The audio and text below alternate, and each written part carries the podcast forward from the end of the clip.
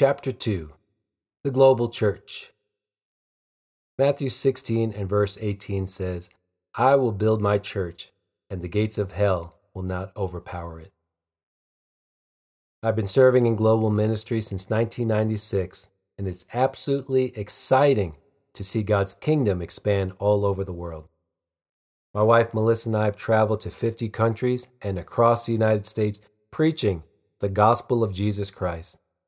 It is by God's grace that we have led thousands of people to Jesus and equipped thousands of churches and business leaders. My life and ministry mandate are summarized by Acts 14, verses 21 through 22.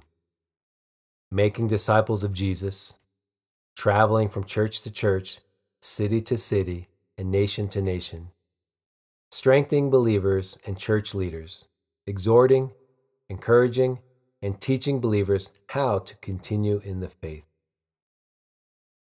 Chapter 11 Speak Life. The Bible says in Proverbs 18 and verse 2 Death and life are in the power of the tongue. What have you been speaking over yourself and your loved ones? Are you speaking life or death over your kids? It may seem harmless or insignificant to say things like, Oh, my kids are rebellious. They are never going to change.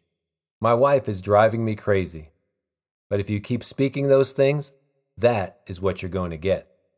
We should be speaking life in our situations that are dormant or dead.